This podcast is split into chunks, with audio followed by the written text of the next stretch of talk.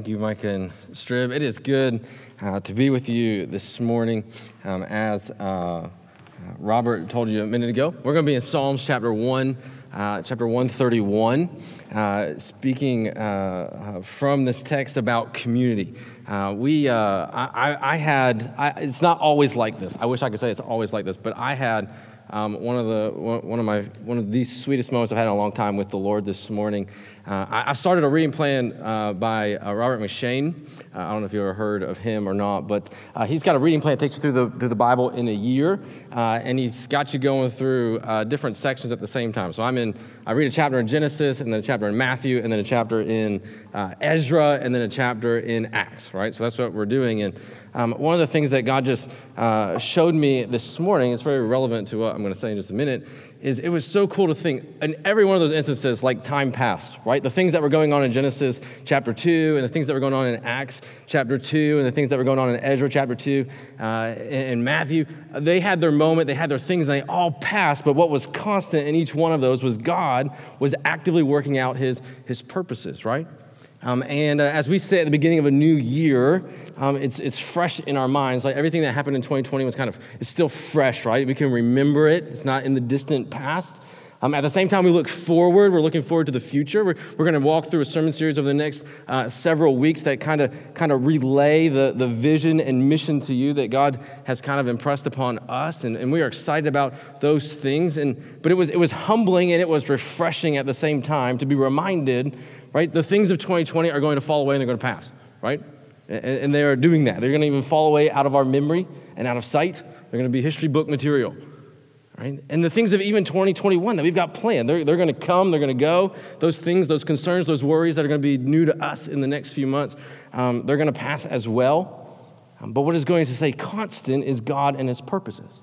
Right? God and His purpose to work and to do in His church for His glory and for our, our good. And, and we, the, the idea behind this sermon series, why would, we, why would we call to your mind some men and women of old to, to speak into your life to help us understand God and His ways is because He's constant back there as He is today, right?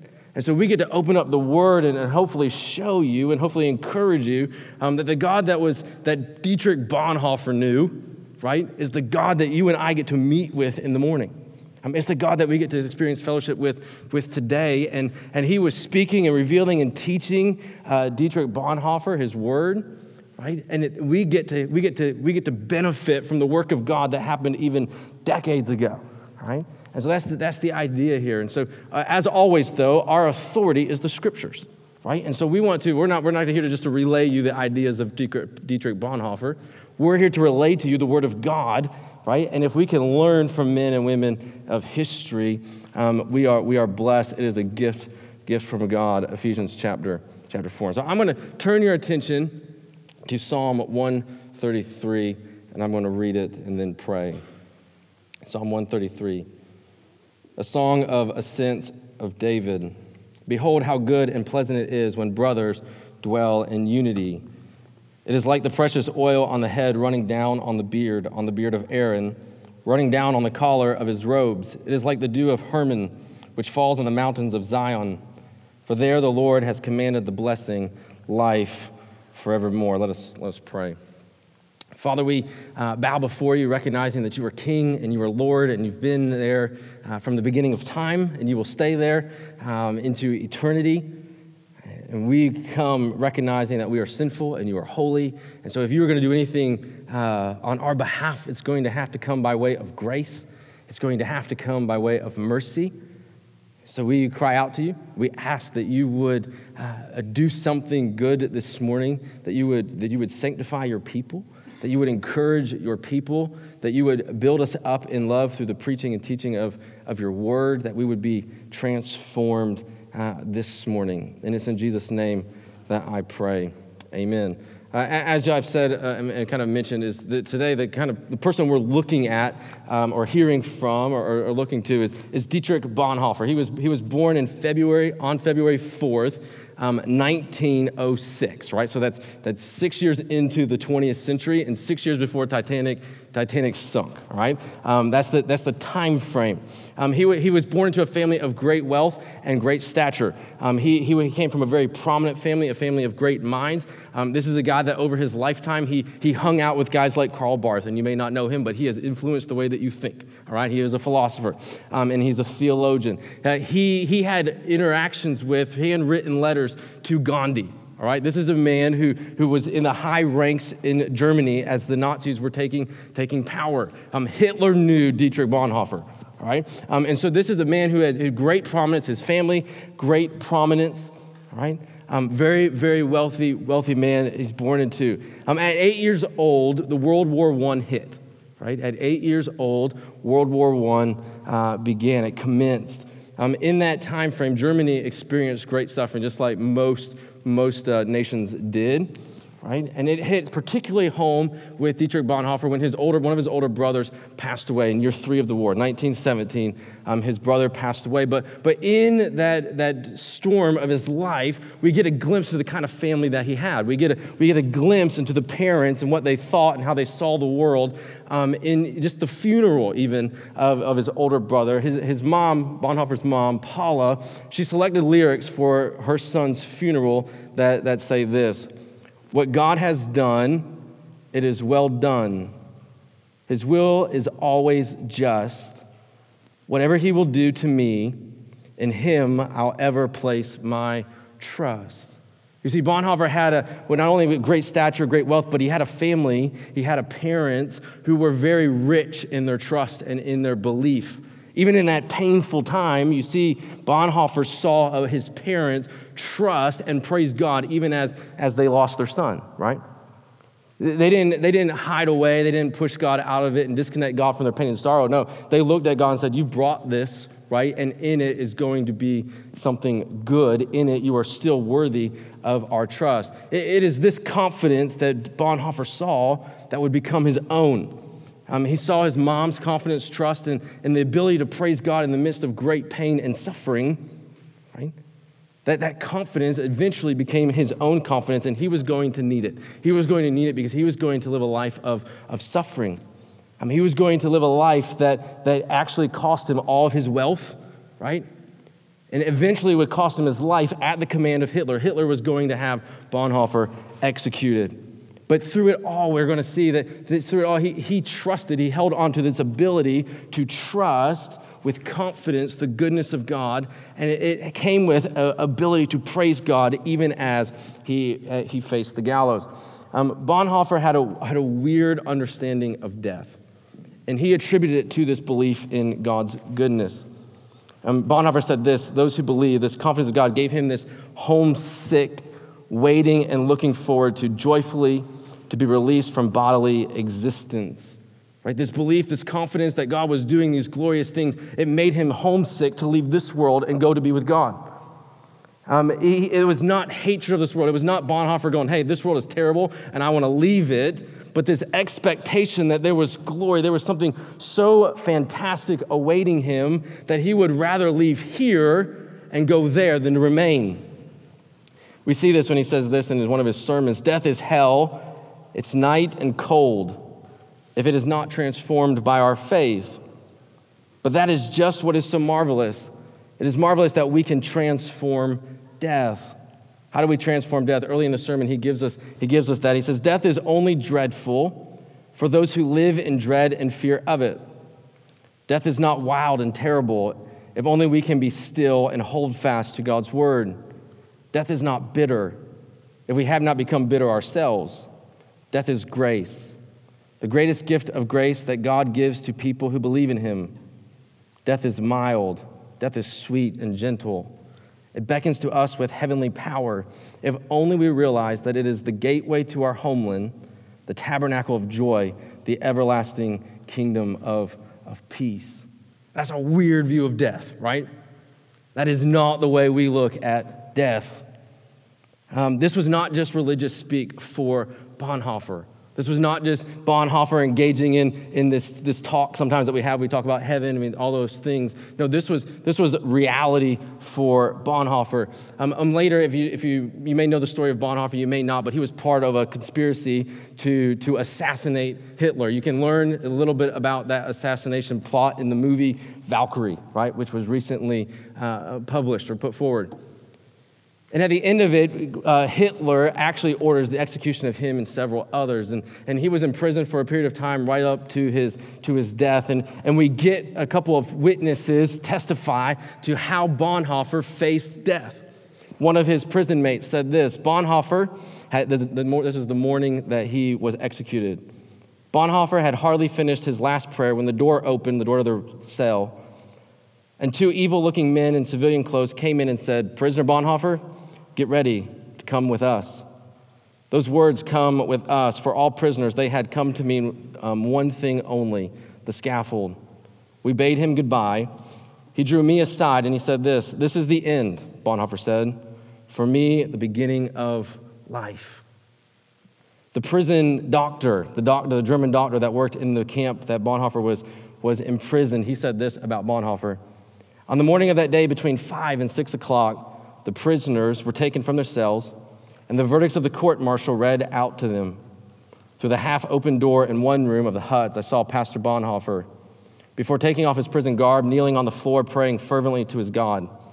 I was deeply moved by the way this lovable man prayed, so devout and so certain that God heard his prayer. At the place of execution, he again said a short prayer and then climbed the steps to the gallows, brave and composed. His death ensued after a few seconds. In the almost 50 years that I worked as a doctor, I have hardly ever seen a man die so entirely submissive to the will of God. You see, Bonhoeffer had this confident trust in God.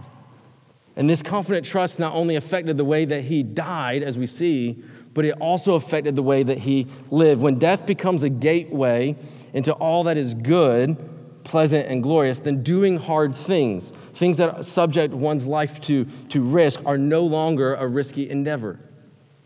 When fear of death is removed, obedience is not only possible, it is prioritized. Right? Bonhoeffer observed this only the believer is obedient, and only he who obeys believes. Bonhoeffer's life was, was radically, both in his death and as we'll see in a second, in his life, was radically transformed. It was affected by this confident hope that God was doing things, even in this, in this messy world, right, that were glorious and would last into eternity. And we will be affected in, the, in a similar way, right? What I hope to learn from and show you from Bonhoeffer is how this, this reality does not only affect the way that we look at death and the way that we die, but it affects how we live today as we wait, right? Between birth and death. It affects us even now. Bonhoeffer equated obedience to two things obedience, eh, living by the Sermon on the Mount, and living in the context of Christian community. He said, this, this idea, this hope, this confidence we have in God should affect us, and it should look like Christians living out the Sermon on the Mount in the context of Christian fellowship. Um, in 1935, he, Dr. Uh, Bonhoeffer made a massive decision. He, he was uh, uh, uh, part of the church in Germany, right? In between World War I and World War II, you, you got the Nazis coming to, to power. And, and, in, in, that, uh, in that coming to power, the church was in all kinds of turmoil in Germany. Um, in, one, in one instance, Bonhoeffer left and take a pastorate in, in London. But while he was in London, he, he was wrestling with what, is, what does it mean for me to, to serve God and my people back in, in Germany. So eventually, God, God led him and he surrendered to go back into uh, Germany to lead an illegal seminary, right? To, to put forward an experiment. He wanted, he said, I, I want to take this, this idea of living out the Sermon on Mount in the context of Christian fellowship, and I want to apply myself to it. Um, in a letter to his brother, Dietrich said, announced his intentions to, to pursue this thing with all of, his, all of his effort and resources. He said this to his brother I think I am right in saying that I would only achieve true inner clarity and honesty by really starting to take the Sermon on the Mount seriously. The restoration of the church must surely depend on a new kind of monasticism which has nothing in common with the old, but a life of uncompromising discipleship, following Christ according to the Sermon on the Mount. I believe the time has come to gather people together and do this. So Bonhoeffer said, Hey, I believe in this hope of the future glory, but it, it, impacts me now. And he had come to the conclusions that it was obedience to this, this Sermon on the Mount, this lifestyle, this definition of discipleship lived out in the context of, of other believers. And he said, I'm going to go pursue after this in Germany. I'm going to go back to my people and I'm going to pursue this. I'm going to pursue this there. It started, this community that he was, he was building began with 24 men, him and 23 three others. They, they started on an island, island called Zingst, right? Z I N G S T. It was a bitterly cold island in the Baltic Sea. Um, after two months, they moved to a more permanent place called Fink. I can't pronounce it, okay? Finkenwald, all right? And for two years, he meticulously did this. They, I mean, they had, a, they had a daily schedule that they did. Um, it, w- it was a meticulous, very disciplined thing these 24 men went through. Um, at the end of it, he, he kind of, through these two years of putting it into practice, and through these two years of, of reflecting on Christian community and living out the Sermon on the Mount, he wrote two books. Um, one of those is called Life Together, and one of those is called The Cost of Discipleship. We, uh, in a life together, he talks about Christian community. What does it look like? What does it mean? What is it? And what is our role and how do we participate in it? And the cost of discipleship, he comments on the Sermon on the Mount. Says, what does it look like for me as an individual to apply these teachings of, of Christ? You see, Bonhoeffer had a great passion for God's people. And he saw that the only thing that was going to last was this community that God was putting together here in the present was going to continue on into eternity as everything else passed away. On the other side of death would be this people of God, this community, this fellowship in which we will continue to participate. Um, in, the, in the book Life Together, he begins with the psalm that I just read Psalms 133. Psalm 133. It says, Behold, how good and pleasant it is when brothers dwell in community. Um, to the rest of the time, I want to talk about Psalms 133 and not so much about Bonhoeffer, right? But in this, we're going to see a couple of things. I'll give you just kind of the structure of the rest of our time. Three truths about life together. Three truths about this community that God is, that God is putting together. We are, we are an example of it. We are a fragment of that. We are an expression of this community, um, the church, the local church um, here in this place. Three truths about this life together and then uh, several or a few instructions um, for us today. I'm going to turn your attention back to Psalms 133, verse 1. Behold, how good and pleasant it is when brothers dwell in unity. The first truth we see is that this life together is indeed good and good and pleasant. Um, in this, in this uh, psalm, you need to understand what we're coming to. Is you're coming to a psalmist who is mid pleasure, right? He's not thinking about this, this, the good old days right? And he's not looking forward to these things that might occur in the future. This is a man who, who, is, who is currently experiencing something good, and he's calling us to join in. He's calling us to participate. He's saying, Look, behold, see, experience, taste what I am tasting, experiencing, and, and, and, and seeing. He is an invitation to participate in this thing that is good and pleasant, and that thing that is good and pleasant is the brothers dwelling in unity. Um, in, the, in the Hebrew, I'm not a Hebrew scholar, right? So I have to look at other people and they have to tell me, give me insights, right? In the Hebrew language, the word unity is not there. It simply is just brothers dwelling together. Um, we do not know the occasion of this. We don't know what the occasion is exactly, why this psalm, when this psalm was written, or, or who, where, what was going on in the life of David. Um, but but what, we, what we can say with pretty much certainty is that it came at the end or the resolution of one of the many conflicts within Israel. Um, my, my, my guess is, along with several others, is that it happened, if you remember the story of, of Israel, God, God anointed Saul to be king. And Saul was king for quite a while, but Saul disobeyed God, and so God anointed David to, to, to be his successor, right? And eventually, Saul died in battle. And what happened is there was a group that decided to follow David, and there was a group that decided to follow one of Saul's descendants. And there was a great division amongst God's people. And God's people began to war with one another. They were going to fight it out. Who was, who was going to be king of, of all? But through God's providence, through God's elevating David, uh, through a, a, string of events, right, the, the, the group, the, the nation was united right? Without the violence and the bloodshed. And so here, what we believe, it, whether it was this instance or another, um, doesn't really doesn't really matter. But what, what the psalmist is looking at is he's looking at the people who were divided and they are united. And the psalmist is saying, "I am pleased. It brings me great pleasure and enjoyment to see God's people and to experience God's people dwelling in unity." Um, Dietrich Bonhoeffer experienced some of the same things, right? The church in Germany was experiencing great division. There was a lot of threats to uh, Christian fellowship.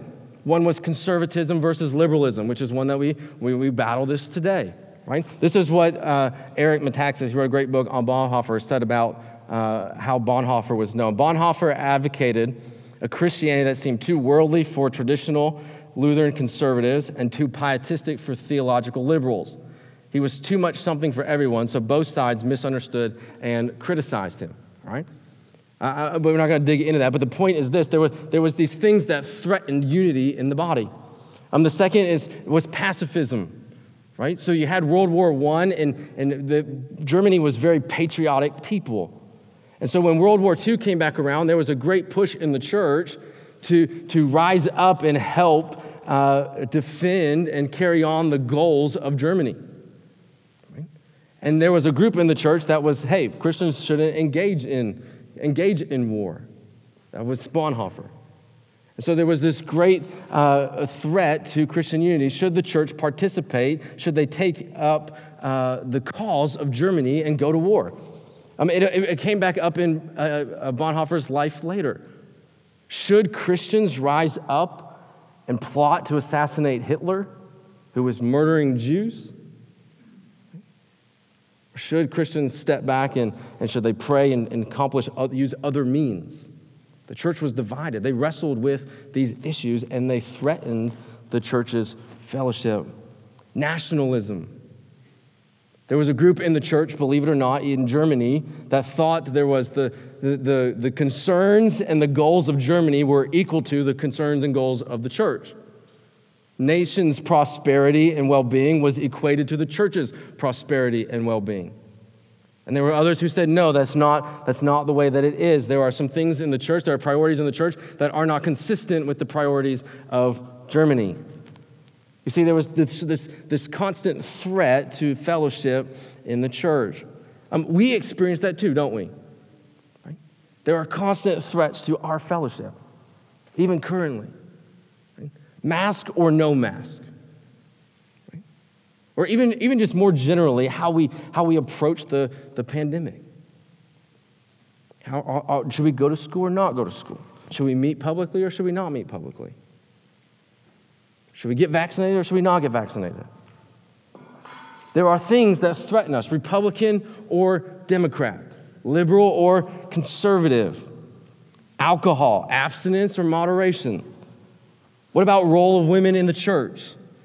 What about how we parent? I didn't realize how, how, how divisive parenting can be until I became one, right?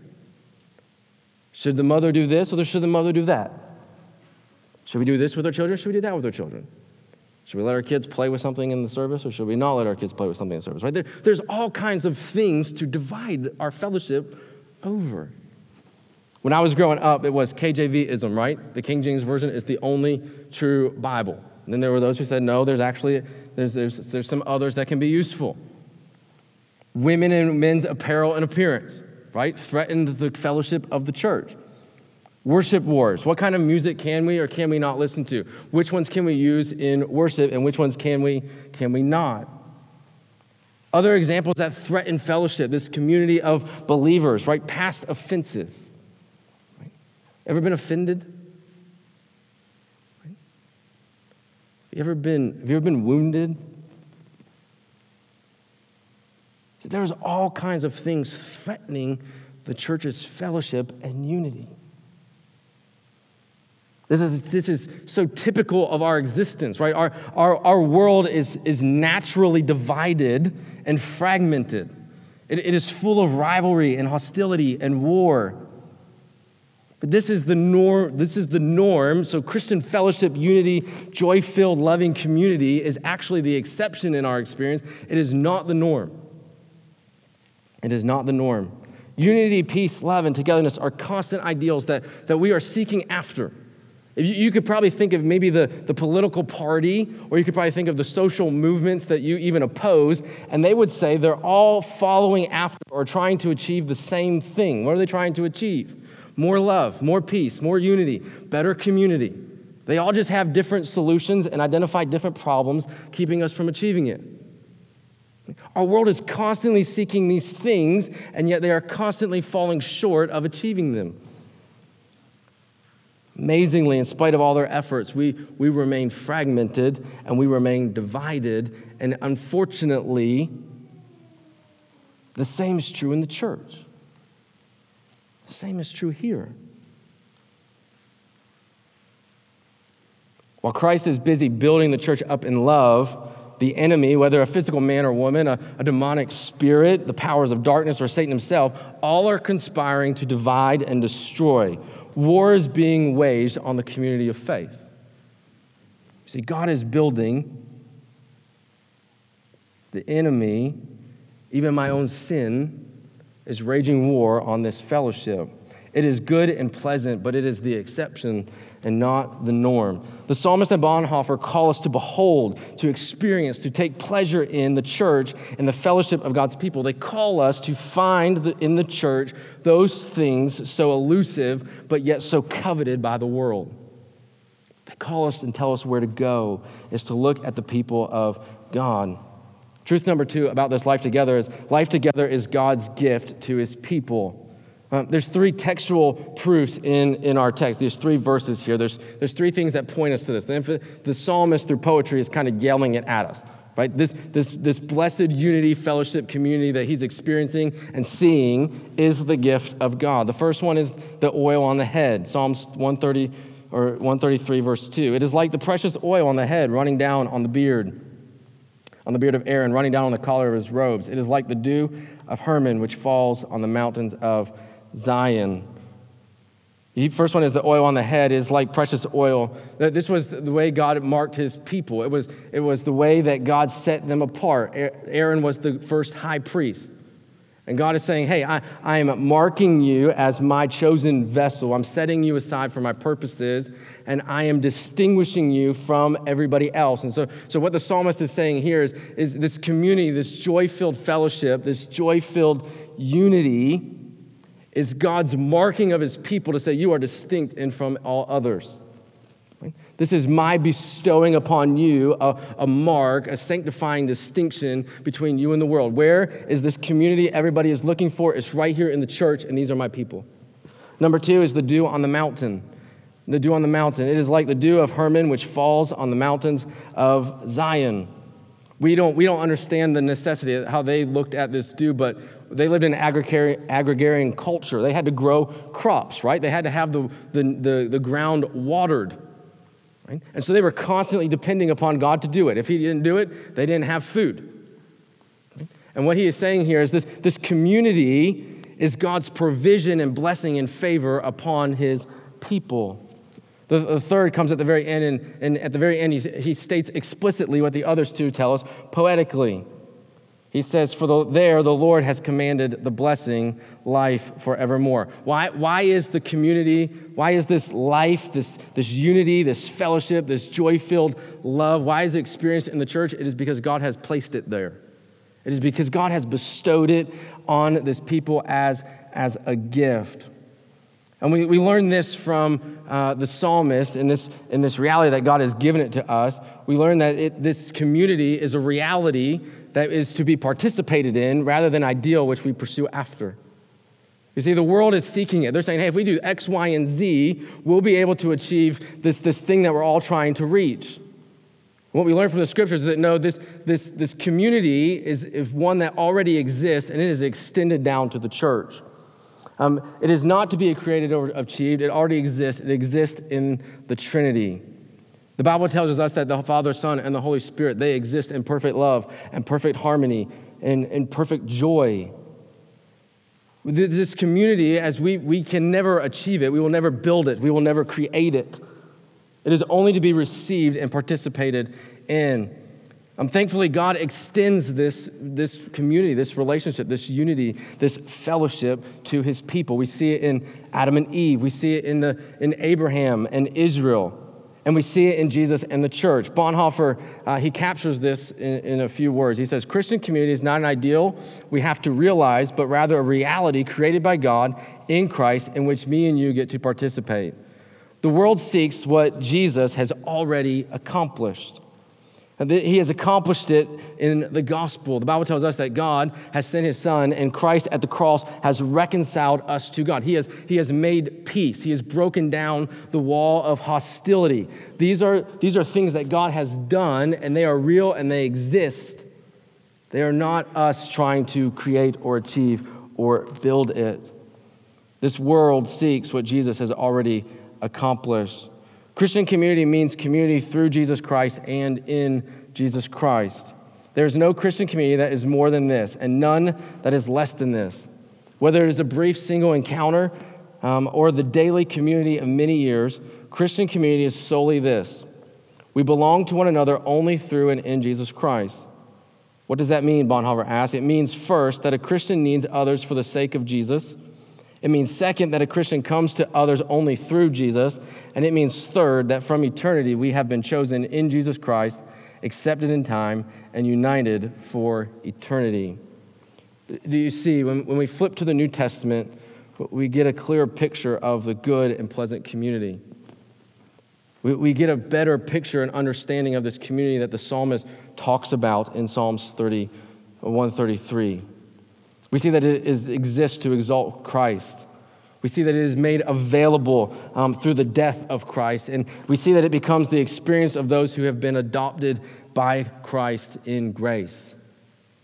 See, we, we must learn the first, one of the things we must understand about this, this fellowship that we have is that it is the work of God, it is not our work.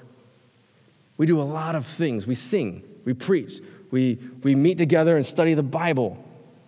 But you need to understand there's a big difference between us using these, these means to achieve something, right? And then being the actions of a people who are participating in something that's already created. It is a gift to us. Third, life together is God's promise to the nations. Life together is God's promise to the nations. We see this again in the imagery. It's, po- it's poetry. And the idea is this, this running. So you got the, the, the oil on the head of Aaron and it's running down, right? It covers all of Aaron. And then in the second illustration, you see the, the dew on the mountain. And Mount Hermon was, was, was the greatest mountain, right? It was the one that was very uh, big. It overshadowed all the others. And the idea is there's this dew on this big, large mountain that runs down onto the mountains of Zion. It spreads.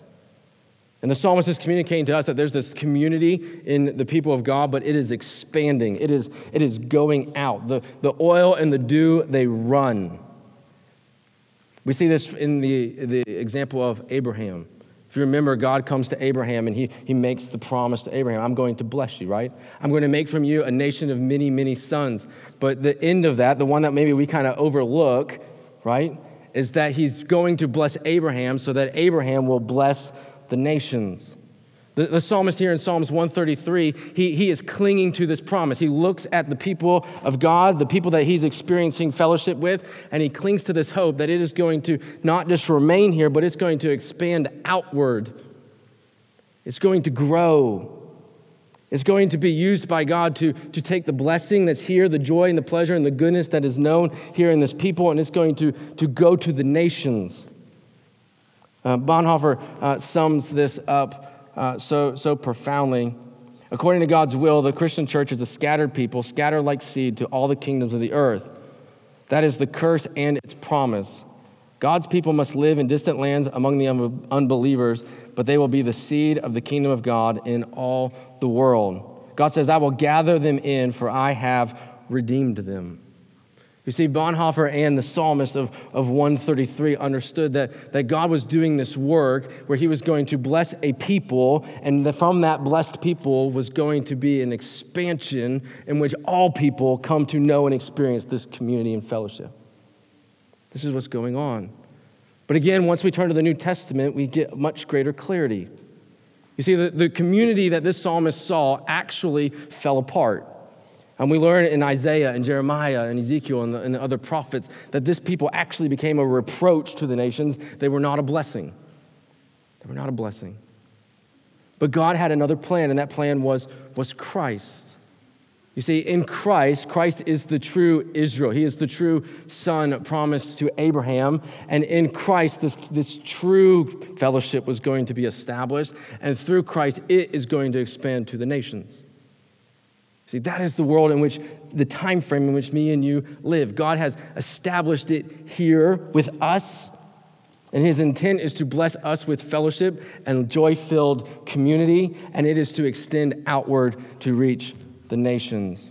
Between now and the end of time, we, God's people, we live scattered. We live, we live all over the place in the dark corners of, of the world, in places like TR and in China. But by His grace, we experience some taste of that goodness, that sweet and pleasant community. And by His design, this fellowship spreads to the world. This is the will and the work of God, and we are confident it will be successful. It will be successful. You see, this community that God has built, He's placed here. We believe He's, he's done that here at TC, TCBR. It's good and it's pleasant. We, we believe that it is the gift of God. It is not us. We did not achieve it. We get to participate in it. And, we look forward. We, we understand that, that God's intent is to, to take this community that we know and enjoy and expand it outward to those who are seeking it. And we do so with great confidence. That should affect us in a few ways. It should instruct us in just a couple of ways. Number one, be grateful. Have you tasted the goodness and pleasantness of Christian community? I can, I can bear witness. I'm thankful. I can bear witness of the fact that God has indeed blessed us. God has indeed and blessed the people of TCBR. We, we do get to enjoy a level of good and sweet fellowship. Um, I've got to see it here recently as, as missional communities, right, lined up in a parade, right, to show the love and, and share the joy of Jesus Christ with, with a little boy in our, in our community who's got leukemia. That's, that's, that's God working in his people. I get to see it uh, weekly as, as dozens of you gather in cell groups and, and to pray together and to study the word together and to, and to enjoy fellowship to, together. Um, I get to see it when 20 and 30 and 40 year old men and women, right, get, get to enjoy communicating with and fellowshipping with and enjoy the presence of 60 and 70 year old men and women. Folks, that's, that's, that's unusual. Right? That's a weird thing. That does not happen in the world. But God is, God, is, God is taking a world that is divided and He's bringing it together and He's blessing it, and from it comes great joy, and from it comes great goodness. I get to see it in corporate worship as, as we gather together here. We, we are not primarily here to serve serve God. We are here to, to participate in, and we are here to enjoy God. That's what we're doing. When we lift our voice to God as, as one, we are participating in the joy and the pleasure of the triune God. If it feels like duty, right, there's something wrong, and we should cry out to God and say, God, bless what we're doing so that we can participate in the goodness and the sweetness of your fellowship. I get to experience it. I got to experience it over the holidays, right, at, at uh, a Fats Cafe right, with the Barrett family. My family, their family. We got a little bit of conversation in there uh, over four girls, right? But we, we got to experience the goodness and the pleasantness of this, this fellowship that God is building. This is not the experience of many Christians, however. May we hear and obey the words of Bonhoeffer. Let those who, until now, have had the privilege of living a Christian life together with other Christians praise God's grace from the bottom of their hearts. Let them thank God on their knees and realize it is grace, nothing but grace, that we are still permitted to live in the community of Christians today. There's great, there's great trouble in the people of God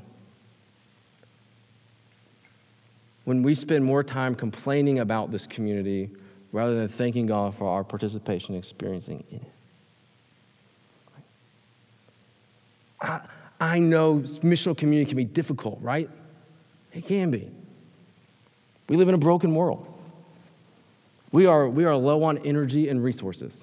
Sunday afternoon would be a great time for, for a nap. Those people in my missional community, sorry, those of you that are in my missional community, right? But sometimes they're hard to love, right? And it is really easy to complain about and bemoan what I think should be true about us rather than be grateful for the measure of goodness and pleasantness that comes from the community of God's people. It is very sobering to, to think that a lot of our brothers and sisters do not know and get to experience the privilege of what we have. Bonhoeffer had it for a while and he ended up in prison and he ended up executed. He reminds us that our Christ, our God, he, in the moment of his darkest hour, what did he walk through? He walked through loneliness and he walked through being abandoned. Elijah was even around other believers, and what did Elijah say? God, I'm the only one left. He felt it. He felt the lack. He did not experience this, this good, this good and pleasing fellowship and community. We need to be remember that we are we we could be just one one short instance where this fellowship that we enjoy and have is gone. And we ought to be a people grateful and we ought to be thankful for the measure of goodness and pleasantness we know in this community rather than being known for our bemoaning it right? and our grumbling about it. Instruction number two be joyfully expectant. This good and pleasant community has been achieved in Christ and it's expanding. And so I have good news for each one of you. It's going to get better, right? No matter where you, it may be the greatest it's ever been in your life. Your experience of, of community with God's people may be at its height right now. And you may be sitting in this service week in and week out and go home and feel like the most lonely and isolated person there is. And the good news for each one of us is that what we know today is not the end, it's getting better, it's moving forward. And this period of isolation or, or this period of, of, of disappointment, by faith, can be experienced even now in those moments where everything feels so wrong.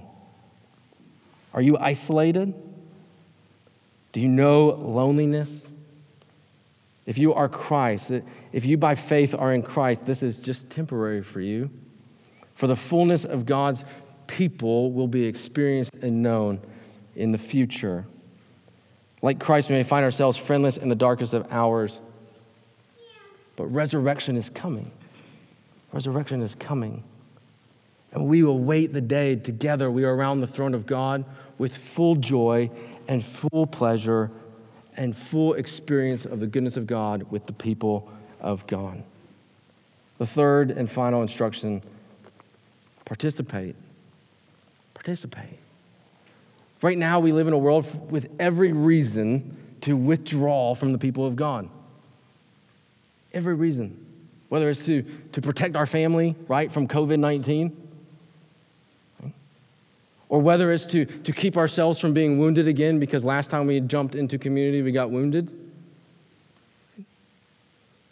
Whether it's my, my, my kids are growing up and they're demanding more and more of my time, and so our schedule is busy from Monday through Saturday, and it's just hard to find time to invest in the people of God.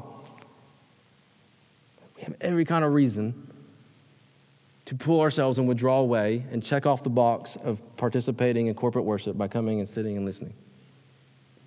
And I want to challenge you. The community known by the people of God is good and it is pleasant and it is worthy of your participation. It will not disappoint and God will be glorified. Let us, let us pray.